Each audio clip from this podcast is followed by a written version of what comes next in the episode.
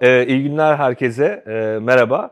Ee, bugün birçok arkadaşla bir aradayız. Bu vesileyle e, beraber birkaç video da çekelim dedik. Ee, siz bu video ile beraber büyük ihtimal buna benzeyen birkaç videoda görebilirsiniz sonradan kanalımızda. Bugün aslında e, Burak Bilgehan Özbek, Nevşin Mengü ve bendeniz Enes Özkan biraz bu e, Kılıçdaroğlu'nun neoliberalizm çıkışı, o açıklamaları işte biraz da böyle altılı masa içerisinde e, yaptığı veya yapması muhtemel etki, neoliberalizm aslında ekonomik, siyasi hafiften ne anlama gelir, e, neden böyle bir çıkış yapıldı, bunun sonuçları ne olabilir onu konuşacağız.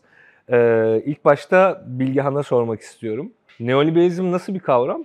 Ve aslında ben sana tam olarak tanımını istemiyorum ama nasıl bir algı oluşturuyor da biz sürekli neoliberalizmle ilgili döne, donuş, döne dolaşa bir şeyler söyleme, duyma e, durumlarındayız.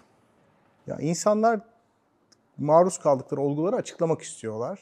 Dolayısıyla kolay açıklamalara kaçmak zorundalar. Eğer yeteri kadar vakitleri, enerjileri veya müktesebatları yoksa. Neoliberalizm gibi kavramlar da bu noktada imdada yetişiyor. Ee, yaşanan birçok olumsuzluğun sebebi neoliberalizm gibi bir kavram. Aslında son derece mitolojik hale gelmiş bir kavram bu. İçeriği konusunda büyük tartışmalar var. Neoliberal dediğimiz zaman neyi kastediyoruz ve bu kavram çerçevesinde hangi vakaları inceleyebiliriz konusu da çok tartışmalı. Çünkü neoliberal ülkeler dediğiniz zaman gelişmiş batı demokrasilerini de alabilirsiniz.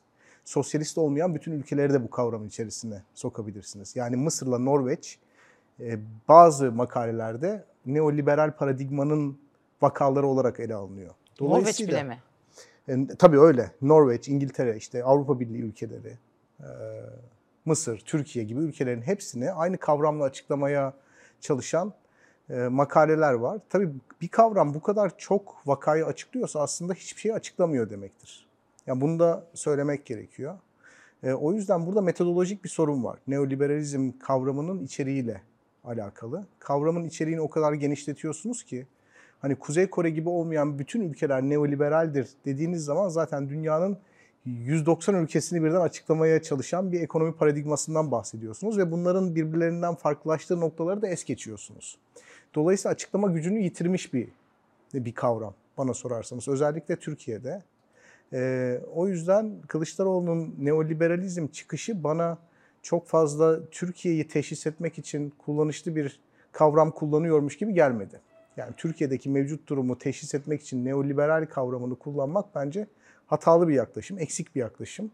Çünkü Türkiye'yi neoliberal bir ülke olarak res, resmetmek, neoliberalizmin iyi işlediği ülkelerdeki sistem sanki Türkiye'de varmış da onların yarattığı komplikasyonlarla biz muhatapmışız gibi bir argümana dayanıyor. Ya da buraya çıkıyor. Halbuki böyle bir durum yok. Nevşin sence neoliberal kavramını, şimdi biz aslında e, neoliberalizmin tam tanımını yapan bir şey de görmüyoruz. Yaptıkları tanımlar bazen kapitalizme işaret ediyor. Yani neoliberalizmle ilgili konuşan, yani akademik düzlemde, düzlemde demiyorum, siyasi yorumcular neoliberalizm nedir diye sorduğumuzda aldığımız cevaplar çok değişik oluyor. Kimi zaman işte kapitalizmi işaret ediyorlar, kimi zaman e, kronizmi, işte bozulmuş devlet kapitalizmini, ahbap çavuş kapitalizmini işaret ediyorlar. Kimi zaman aslında bahsettikleri şey bir kleptokrasi, kimi zaman yarışmacı otoriteryenlik. Bunların hepsine bir şekilde e, olayın içinde e, bir sermaye çatısı altında sanırım böyle bir şey kılıf giydiriliyor, neoliberalizm kılıfı. Bunun aslında ben e, medya tarafında etkisi nasıl, medyada bu kavram nasıl kullanılıyor? Kılıçdaroğlu'nun son açıklaması aslında e, medya çevrelerini heyecanlandırdı mı, nasıl bulundu bir sana sormak isterim. Evet. Neoliberalizm e, cadı gibi, canavar gibi bir şey abi. Onu yapıştırdığın zaman kötü bir şeyi işaret ediyor oluyorsun Türkiye'de medya dilinde. Fakat benim anladığım özellikle Kemal Kılıçdaroğlu'nun son açıklamasında aslında e, serbest piyasayı işaret ediyor. E, medya çevrelerini çok heyecanlandırdı Kemal Kılıçdaroğlu'nun açıklaması. Orada da tabii belki katman katman üzerinden gitmekte fayda var. İşte elektriğin pahalı olması, pahalanması meselesi konuşulurken bütün dünya demokratlarına sesleniyorum diye bir çıkış yaptı e, Kemal Kılıçdaroğlu. Ee, işte anladığım kadarıyla daha hani böyle uluslararası enerji politikalarını eleştiren bir şey söyleyecek belki ilerleyen günlerde. Herhalde onun altyapısını yapıyorlar. Biraz belki onu da konuşuruz. Hani İyi Parti bir kalkınma kongresi yaptı ve orada kendi bir ekonomi politikasını ortaya koydu. Anladığım CHP'nin de böyle bir hazırlığı varmış bu arada. Ee, İyi Parti'nin Kalkınma bir... Kongresinde de neoliberalizm şeyleri çok geçiyordu sürekli. Hı-hı. İşte e, zaten İyi Parti'nin anladığım kadarıyla ekonomi politikaları CHP'ye bayağı yakın o kalkınma Sanırım işte CHP daha kadarıyla. da sol popülist bir şeyle karşımıza çıkacak gibi anlıyorum ben. Değil mi? Yani bence Gibi de ben de ben. hafiften lafını Çünkü kestim şey ama diyor bu Kemal- İyi Parti Hı bu kadar paylaşımcı falan. ve işte kamucu ve sosyal devlet yanlısı olması CHP'yi sanırım daha da sola iten bir pozisyona doğru mu gidiyor acaba? Bence onu deniyorlar herhalde. Anladığım kadarıyla Kemal Bey'in konuşmasında da Selin Selek-Böke'nin etkisi çok fazlaymış. Ee, orada Kemal Bey serbest piyasayı kastediyor ve medya çevrelerindeki etkisi de şöyle anlaşılıyor. Ya işte good old days eskiden bir tane tek vardı Türkiye Elektrik Kurumu o üretiyordu, o dağıtıyordu, o satıyordu. Ne kadar güzeldi. Bu özelleştirildi. Şeye de karşı çıkıyorlar. Hani ben biraz itiraz ettim çünkü burada hedef şaşıyor. Şimdi Kemal Kılıçdaroğlu dünya demokratlarına sesleniyorum, neoliberalizm falan deyince hani birdenbire Erdoğan resimden çıkıyor. Başkanlık sistemi resimden çıkıyor. Bambaşka bir şey konuşuyor oluyoruz alakasız. Halbuki şu anda senin uzmanlık alanın ama ya kardeşim elektrik fiyatlarının yukarı gidiyor olmasının nedeni biz elektriği ana olarak doğalgazdan üretiyoruz değil mi? Dünyada doğalgaz fiyatları yukarı gitti. İşte ne de olur Türkiye Rusya ile e, anlaşmayı zamanında yapmadı bilmem ne pipeline'dan geliyor falan tamam. Enerji fiyatları yukarı gitti. Bir de kur şoku yaşadık. Ciddi bir devalüasyon yaşadık. Şimdi biz elektrik fiyatlarının elektrik e, faturasını o yüzden ödeyemez halde insanlar. Fakat bütün bunların hepsi resimden çıkmış oluyor birdenbire. Bambaşka bir şey yani devletleştirilmiş olsa bu devlet eliyle dağıtılıyor olsa her şey çok güzel olacak diye gidiyor mesele. Şimdi ben onu biraz sıkıntılı görüyorum. Ee, çünkü yani tekin neden özelleştirildiğini belki hatırlatmakta fayda var. Yani her şey devletin olduğu zaman ve her şeyi devlet yaptığı zaman müthiş bir kere bir yolsuzlukla karşı karşıyaydık. İşlemiyordu sistemler. Hani Kemal şey Erdoğan da iktidar geldi diyordu ya, ya her gün elektrik kesiliyordu diye. Ya öyleydi kardeşim. Tabii o zaman teknolojisi başkaydı. 20 yıl önceden bahsediyoruz falan ama işlemeyen de bir heyülla acayip bir sistem vardı. Ya kimi kamu kuruluşlarında, bu kitlerde çok hatırlıyorum yani konuşuluyordu bu. Mesela bir şey e, devlete ait bir neyse fabrika. Burada 8 tane bahçıvan işe alınmış. Bahçesi yok. Yani falan böyle acayip garip şeylerle karşı karşıyaydık. Fakat bunlar unutuluyor ve anladığım kadarıyla onu işaret ediyor Kemal Kılıçdaroğlu. Yani serbest piyasanın olmadığı bir enerji politikasını işaret ediyor. Yani buna aslında şöyle bir şey eklemek isterim ben senin söylediklerine. İşte hem pratikte hem teorikte. Zaten AK Parti bu bahsettiğimiz sürece döndü. Şimdi hiç kimse zannetmesin ki elektrik piyasası özel. Yani elektrik piyasasında yapılan özelleştirmeler bir özelleştirme değil. E, baktığınız zaman doğalgaz piyasasında hep konuşuyoruz. Doğalgaz, BOTAŞ, işte dağıtımlar Zaten özel. sübvansiyonunu satıyor Kesinlikle. aslında bu arada. Yani BOTAŞ şu an Türkiye'nin açık ara en büyük zarar eden kiti. EÜH Ee, da öyle. Evet, EÜH da açık ara Aslında sübvansiyon var ya mesele devalüe olmuş olması paranın Bun- hocam evet, sen söyle ya. kesinlikle. Yani bunlar zaten devlet kurumu Evet. arkadaşlar. Burada hala şey yok. Siz zannetmeyin ki özel şirketler bunlara zam yapıyor. Ya Hayır biz pa- öz- bizim paramızın değeri düştüğü için biz EPDK düzenliyor alıyoruz. elektrik Kesinlikle. satışında. EPDK ve %2.38 karlılık oranı. Ya bir de mesela şöyle de bir şey oturdu. Sanki kar etmek kötü bir şeymiş gibi. Vah kar mı ediyor? Arkadaşlar bir şirket kar etmiyorsa bu sizin bireysel bakkalınız da olabilir. Büyük holdinginiz de olabilir. Kar etmeyen bir şirket nasıl ARGE yatırımı yapacak? Kar etmeyen bir şirket nasıl yeni eleman alacak? Kendini nasıl geliştirecek? Nasıl büyütecek? Ya nasıl oluyor kardeşim? Nasıl Amerika'dan Apple çıkıyor da falan. E adam ARGE yatırımı yapıyor. ARGE yatırım yapmak için kar etmen lazım. Ya kar etmek kötü bir şey, öcü bir şey falan değil ki yani. Kesinlikle ve burada hani şeyi söyleyip bitireyim. Hiç kimse bu elektrik piyasasının, e, doğalgaz piyasasının özel olduğunu düşünmesin. Bunlar gayet devlet elinde piyasalar. Öyle dağıtım şirketleri özelleştiği için, işte beşli çeteye şuna buna falan filan verildiği için e, bunlar oluyor diye düşünmesin. Bunlar eğer işte kamuda da olsaydı zaten bu şekillerde zamlanacaktı. Zaten en son zamlara baktığımızda zamların kırılımlarını görüyoruz. Bu hani gizli bir bilgi değil, kamuya açık. Elektrik zammı başka, dağıtım bedeli zammı başka geliyor. Dağıtım bedeline yapılan zam zaten %20'ler seviyesinde. Elektriğe yapılan zam aslında yani o bizim kullandığımız materyalin kendisi zamlandı. Yoksa dağıtım şirketlerinin özelleştirilip özelleştirilmemesiyle alakalı bir durum değil. Ama tabii bu artık işin ayrıntısı gibi bir şey haline geldi bana göre. Çünkü e, bir politika düzleminde anladığım kadarıyla benim hani bir rasyonel e, sebepler olur. Bunlar işte e, 3-5 yani siyasilerin bakış açısını maalesef söylüyorum. Aklı başında adam açıklanır. Geri kalanına da söylem üretilir, verilir. İşte eğer e, AKP'liyseniz falan o, algı yaparsınız. Değilsiniz de işte söylem üretirsiniz.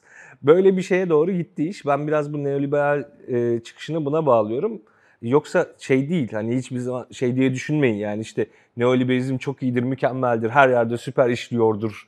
E, onun için bunu eleştirmeyin falan demiyoruz aslında. Bunun nasıl yanlış bir düzlemde konuşulduğunu Bilgehan'ın başta söylediği şey o açıdan önemli. Yani bir kavram her şeyi açıklıyorsa aslında hiçbir şey açıklamıyordur. Buna yani neoliberalizm de diyebilirsiniz. İşte şey de diyebilirsiniz. Türkiye hep yolsuzluktan kaybediyor ya. Hayır tek sorun o değil. Birçok sorun var. Birçok sorun var ama sorunların kaynağı neredeyse şu an Türkiye'de tek. Yani ben geçen onunla ilgili bir tweet de atmıştım. Yani sorunların kaynağı AKP, Erdoğan, işte İslamcılık, ümmetçilik. Yani bak göçmen krizine bakıyorsunuz çok benzer. Türkiye'deki paranın değer kaybına bakıyorsunuz. Mesela bugün yine Merkez Bankası faiz artırmadan artırma gibi bir hareket yaptı. Faizleri artırmamak için NAS vesaire falan. E bakıyorsunuz Avrupa Birliği ile ilişkiler öyle. Eğitim sorununa bakıyorsunuz öyle. Bunların hepsi tamam süre giden sorunlardı ama katmerlendiren her şey aslında Erdoğan ve AKP'nin kendisi. Böyle bir hedef şaşırtma e, gibi geliyor bana biraz bu e, söylemler. Tabii öyle. Bence de öyle. Yani Türkiye muhalefetinde gördüğümüz sorunun yapısal olarak tanımlama eğilimi var.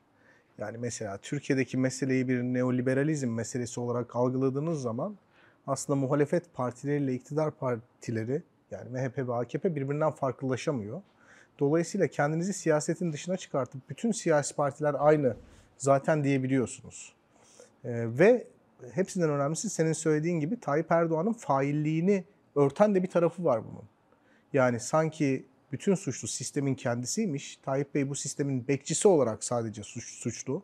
Bu sistemin idaresinde, bu sistemin yürütülmesinde hiçbir kabahati yokmuş gibi bir tablo ortaya çıkıyor. Dolayısıyla insanları daha büyük yapısal bir dönüşüme çağırıyorlar. Bu hayatın her alanında böyle. Sadece neoliberalizm meselesi de değil. Mesela göçmen konusunda da görüyoruz bunu. Muhalefet partileri de, iktidar partileri de aynı. Dolayısıyla ben bunların dışında üçüncü bir yolum. Burada yapısal bir sorun var gibi kendisini sunan politikacılar var. Yani herhangi bir meselede bunu görebilirsiniz. Bu maksimalist tavır muhalefete tabii zarar verir. Onu söylemek lazım. Çünkü yani Tayyip Bey'in failliğini e, ortadan kaldırdığı gibi her partinin de kendi içindeki yapısal önerisini sunmasını, dolayısıyla günün sonunda birbirinden ayrışmasını beraberinde getirir. Yani İyi Parti'nin yapısal okumasıyla CHP'nin yapısal okuması, mesela HDP'nin yapısal okuması birbiriyle çatışabilir. HDP'li birisin iktidar da olsa, muhalefet de olsa bütün partiler Türk Partisi. Hiçbir şey değişmeyecek. Yani şu kişi seçildiği zaman her şey aynı gidecek deyip kendisini siyasetin dışına çıkartabilir. Bütün partiler vatan haini, bütün partiler neoliberal, bütün partiler işte X dediğiniz zaman kendinizi siyasetin dışına çıkartıyorsunuz ve muhalefet içerisindeki uyum da ortadan kalkıyor. Dolayısıyla bu neoliberalizm muhabbetinin beni rahatsız eden böyle bir tarafı var. Bir de buna ilaveten şöyle bir şey söylemek lazım. E, neoliberalizmin sebep olduğu birçok problem var dünyada. Bunu kabul etmek lazım. Yani gelir dağılımındaki eşitsizlik, kartelleşme sorunları, işte devlet müdahalesinin büyük oranda sermayenin yanında onu kollayan şekilde konumlanması. Bunların hepsi sorunlar ve neoliberalizm ile idare edilen sistemlerin kendi içinde yaşadığı sorunlar. Türkiye'yi bu ülkeler kategorisine soktuğunuz zaman yani sanki mükemmel işleyen e, kurullar, kurumların, kanunların, kuralların sistematik bir şekilde sermaye e, piyasasını düzenlediği, insanların etkileşimini düzenlediği, insanlar arası simetrik bilginin oluşması için devletin yeri geldiği zaman müdahale ettiği bir sistemmiş gibi tasavvur ettiğiniz zaman orada çok yanlış bir noktaya ulaşıyorsunuz.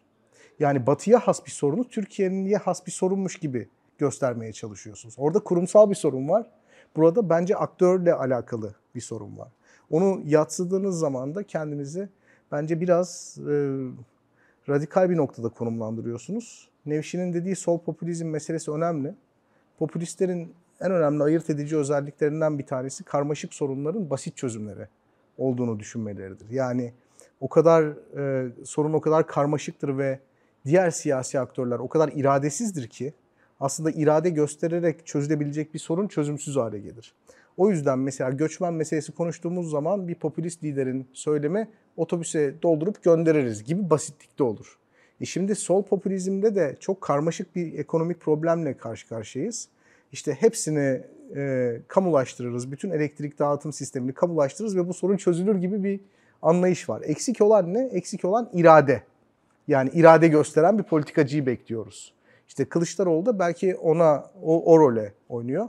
Ama e, bu çok zararlı bir şey. Çünkü herhangi bir sorunun hangi yöntemle çözüleceğini, bu yöntem tartışılırken oluşabilecek medeni tartışma ortamını, yani farklı görüşler olabilir, farklı çözüm önerileri olabilir. Bunların hepsini tali hale getiriyor.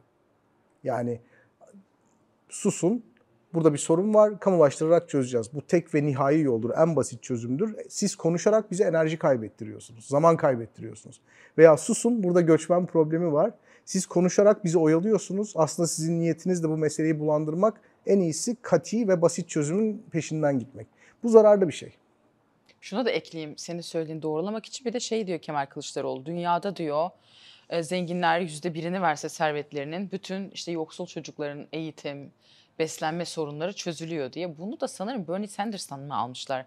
Bernie Sanders'la yanılmıyorsam Elon Musk arasında hatırlıyor musun? Böyle bir Twitter'da şey olmuştu. Ha evet evet. E, Bernie Sanders böyle bir tweet atmıştı. İşte yüzde bir falan işte verse servetini bu işte Elon Musk'a demiştik yani Elon Musk'ı çok beğendiğim falan için değil ama eğer onunla çözülüyorsa sorun hemen vereyim dedi servetimin yüzde birini. Abi böyleyse çözülüyorsa bırak zenginleri sen ben orta sınıf kimsek vermez misin abi? Tüm, tüm dünyada çocukların eğitim sorunu çözülüyorsa versin herkes yüzde birini iyi de bu sorun o değil ki yani.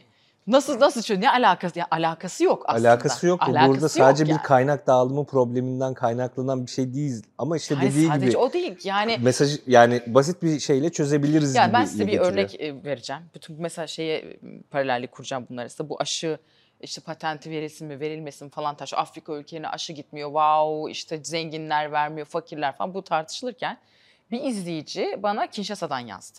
Ve dedi ki ya Nevşin Hanım hani kimse an burada patent meselesi değil. Buraya aşı geldi. Fakat bir yolsuzluktan yani sistem yok aşıyı dağıtamıyor. Tabii. Gel, gelmiş Pfizer vermiş aşıyı. Dağıtamıyor aşıyı. İki eğitimsizlikten ya işte bu şeytan işi büyü yapacaklar falan bize diye aşı olmak istemiyor.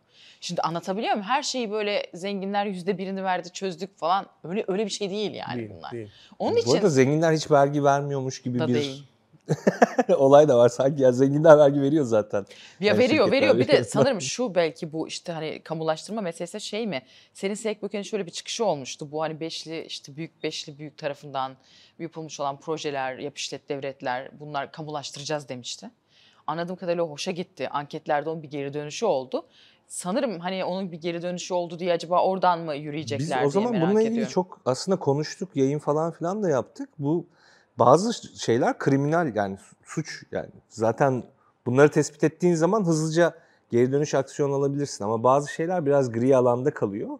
Onunla ilgili işte yine böyle Oedipus Dept işte bu tiksindirici borç kavramı vesaire bu Ceyhun Ergin Dept, işte evet. Burak Bilgehan Özbek bahsetmişlerdi biraz bu kavramdan. Bu bunun üzerine gidilebilir. Ne kadar gerçekleştirilebilir ben hala şüphedeyim. Bunun üzerine gidilebilir ama işte bu o kamulaştıracağız başlığı altında somutlaştırıldığı için, e, basitleştirildiği için herhalde biraz daha vurucu Burada geliyor. mesele sorunu çözmek. Yani Tabii. attığınız adım insanların hayatını iyileştirmek zorunda. Yani böyle bir hani bir amacımız var. Burada ideolojik bir takıntı içerisinde olmadan bunu amaçlamalıyız. Şimdi enerji dağıtım şirketlerini kamulaştırmak bizim hayatımızı daha mı iyi etkileyecek? Bizim enerji maliyetlerimizi düşürecek mi yoksa arttıracak mı? Ya buna- Kısa vadede bu arada iyi buna- etkileyebilir. İşte hep zaten sorun bu. Kısa vadede sen odaklanmışsın tamam mı? Bir şeye odaklanırsan yaparsın. Ya kısa vadede iyi etkileyebilir ama bu sürdürülebilir mi? Bu hakikaten sonsuza kadar bu ülke var olacak ve elektrik tüketilecekse bu sürdürülebilir bir şey mi? Zaten her şeyi ilk kurumları yani baksan bizim kurumlara, tüzüklerine, bilmem nelerine, yönetmeliklerine mükemmel yani. Her şey süper ilerliyor. Bizim üst kurullarımıza falan baksanıza yani o darbeden şey darbe diyorum affedersiniz. Krizden sonra nasıl kuruldu?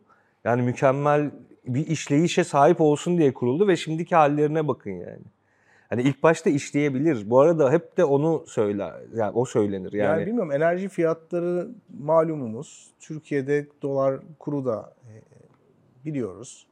Yani neticede enerjinin bir maliyeti var ve bu maliyetin çok az bir kısmı dağıtım maliyetlerine gidiyor. Hani velev ki enerji şirketlerini biz kamulaştırdık. Bu bizim umduğumuz kadar büyük bir indirim getirmeyeceği gibi genel bütçeye de büyük bir yük yükleyebilir. KKM gibi ya. Yani her şeyi hazineye yüklüyoruz şu an. Tabii. Yani faiz veremiyoruz, e, hazine versin. İşte elektrik e, sıkıntısı var. EÜYAŞ'ı işte bu elektrik üretim AŞ'si var devletin. E, o fo- hazine fonlasın. Doğalgaz artıyor, BOTAŞ'ı hazine fonlasın. Yani şu an Türkiye'de şöyle bir illüzyon var. Şu an Türkiye'nin kamu boşluğu hala işte makul seviyelerde olduğu için seçime kadar hükümet kamu boşluğuna yüklenecek. Yani Daha fazla sürekli sübvansiyon, sürekli sübvansiyon. Bunu bu A olur, B olur, domates olur, doğalgaz olur, elektrik olur. Bunun hiçbir anlamı yok. Eğer yani sorunu sadece elektrik fiyatları diye düşünüyorsanız hükümet bu elektrik fiyatlarını düşürebilir. Yani seçime kadar istediği kadar düşürebilir. Yani istediği gibi hareket edebilir. Ee, sorun o değil işte. Yani sizin aslında anlatmanız gereken şey o. Benim yani benim garibime giden bu elektrik fiyatları ile ilgili şeylerde bunun bir kötü yönetim e, sonucu olduğuna dair şeylerden ziyade başka konuların konuşuyor olması. Tabii. Bana pahalı Öyle. olduğunun konuşulmasının bir anlamı yok. Neden pahalı olduğu konuşulmalı? Çünkü bunu hükümet istediği zaman indirebilir. Gerçekten seçime kadar da çok ucuz bir şekilde bunu yürütecek kadar kaynağı en azından kullanabilir batmadan. Ve zaten seçim olduktan sonra da çok önemli değil der büyük ihtimalle. Son zamanlarda işte enflasyonla birlikte mal ve hizmetlerin fiyatı artıyor ve kamuculuk söylemi de bununla beraber çok popüler hale geldi. İşte insanlar belirli mallara ulaşamayınca bunları kamu üretsin gibi bir düşüncede tabii popülerlik kazanıyor. Ama buradaki mesele galiba hani e, yeteri kadar rekabetçi olmayan bir piyasaya sahip olmamız değil. Yani mesela ayakkabıyı kamunun üretmesinin şu anda bir mantığı yok. Çünkü ayakkabı piyasası yeteri kadar rekabetçi ve rekabet fiyatları indirir zaten. Burada ham maddenin maliyeti, enerjinin maliyetinin yükselmesinden mütevellit bir sorun var. Yani devlet ayakkabıyı ucuza üret- üretip satabilir. Tamam mı? Yani bunu da yapabilir. Fakat bu demek değildir ki ayakkabının maliyeti devlet ürettiği için düşecek. O maliyet orada aynı şekilde kalıyor. Sadece o maliyet başka vergi mükelleflerinin sırtına yükleniyor. Yani bunu böyle tartışmak lazım. Yavaş yavaş toparlayalım Evet. istiyorum. Nevşin, Bir tane ekleyeceğim herhalde şey söylenen hani burada işte Kılıçdaroğlu'nun kullandığı enerji bir temel haktır. Ona göre regüle edilmelidir. Herkes ula- ulaşılabilir olmalıdır diyor. İşte bunda çeşitli örnekleri veriliyor. İşte Fransa'dan vesaire AB üyesi ülkelerden toplumun hani en alt en yoksul kesimine nasıl sübvanse edilebileceği falan. Hani belki bunu konuşmak daha şey, daha Tabii. yapıcı, daha mantıklı. Bence de o tutmak. kısım mantıklı. Yani orada kademelendirmeli, fiyatlandırma, şu bu belli Evet. bir kısma kadar. Ya bunların hepsi tartışılabilir Evet. şeyler. Çok teşekkür ederim. Ee, yani kendime de Teşekkür teşekkür ederiz. edeyim. Üçümüz de konuştuk. sana Çok teşekkür sağ olun. ederiz. Ee, bugün aslında hem CHP'yi hem İyi Parti'yi eleştirdik. İşte artık şey yapabilirsiniz değerli arkadaşlar. İşte daklocular şöyle yapıyor. işte devacılar böyle yapıyor. CHP'liler böyle, İYİP'liler böyle. Hep, hepsini bir ortaya karıştırdık. Ee, değerli linçlerinizi video yorumlarımıza ve Twitter'a bekliyoruz. Ee, hoşçakalın.